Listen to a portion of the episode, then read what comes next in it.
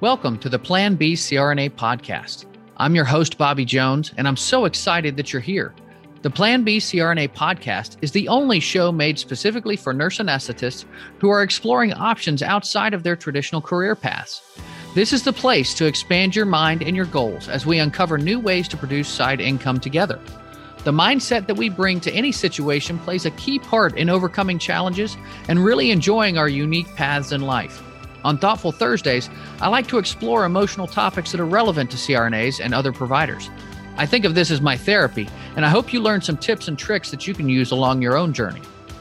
This episode is brought to you by OnCall Capital. OnCall Capital is dedicated to educating CRNAs and other healthcare providers about investing outside of the traditional stock market.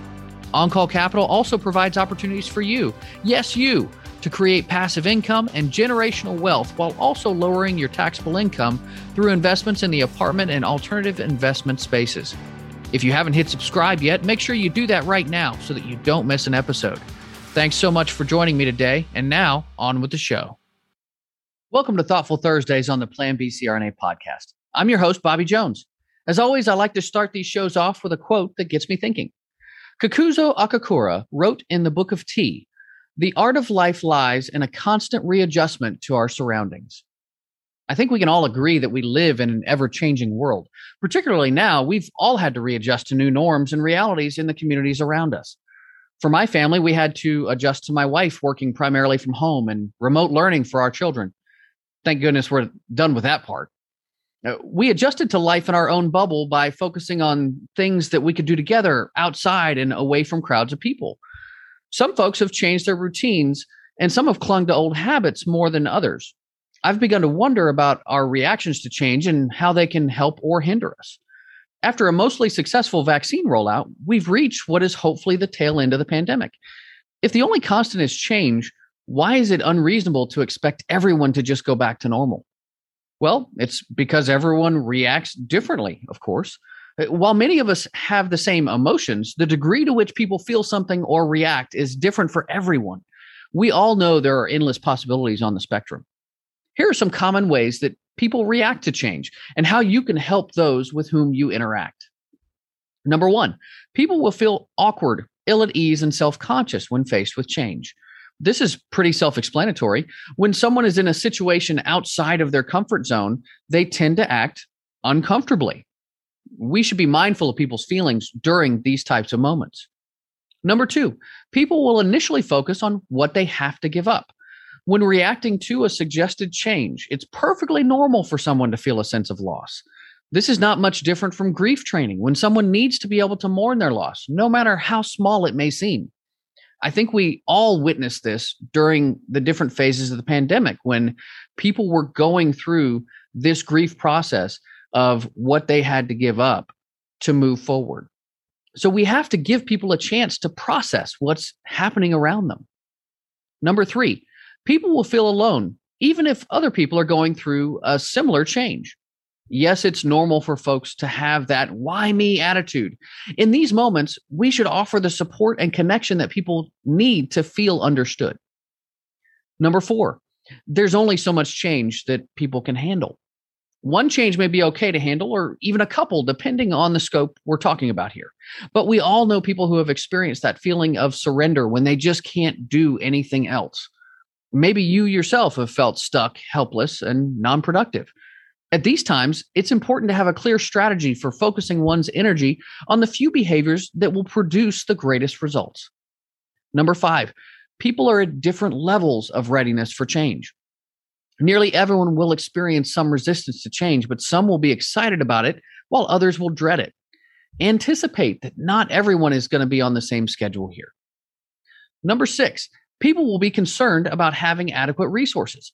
We work in healthcare, so we're used to adjusting staffing ratios and dealing with drug and equipment shortages. If you're in an organizational setting such as a hospital, most folks will feel a need for additional resources to help them implement a particular change. As we've seen across many professions, more is being asked with less and less support. This has led to increased productivity for sure, but it's often at the expense of the laborers. If you are explaining a necessary change to others, you'd better be prepared to explain any lack of resources during that transition. Number seven, people will want to revert to their old behavior.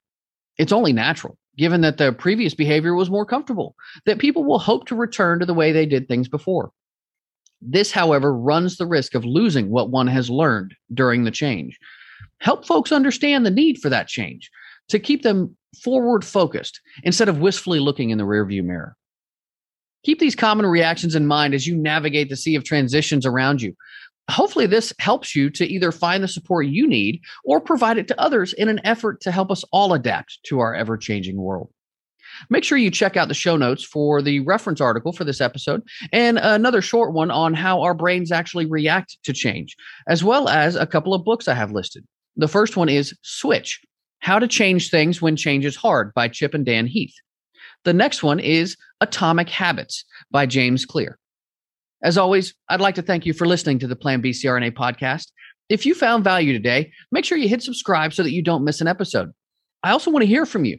If you have a comment, question, topic that you'd like me to cover in future podcasts, make sure you rate and review on your podcast player. I check those all the time and I cover those questions in future episodes. I hope you'll join me next time. This is Bobby Jones signing off.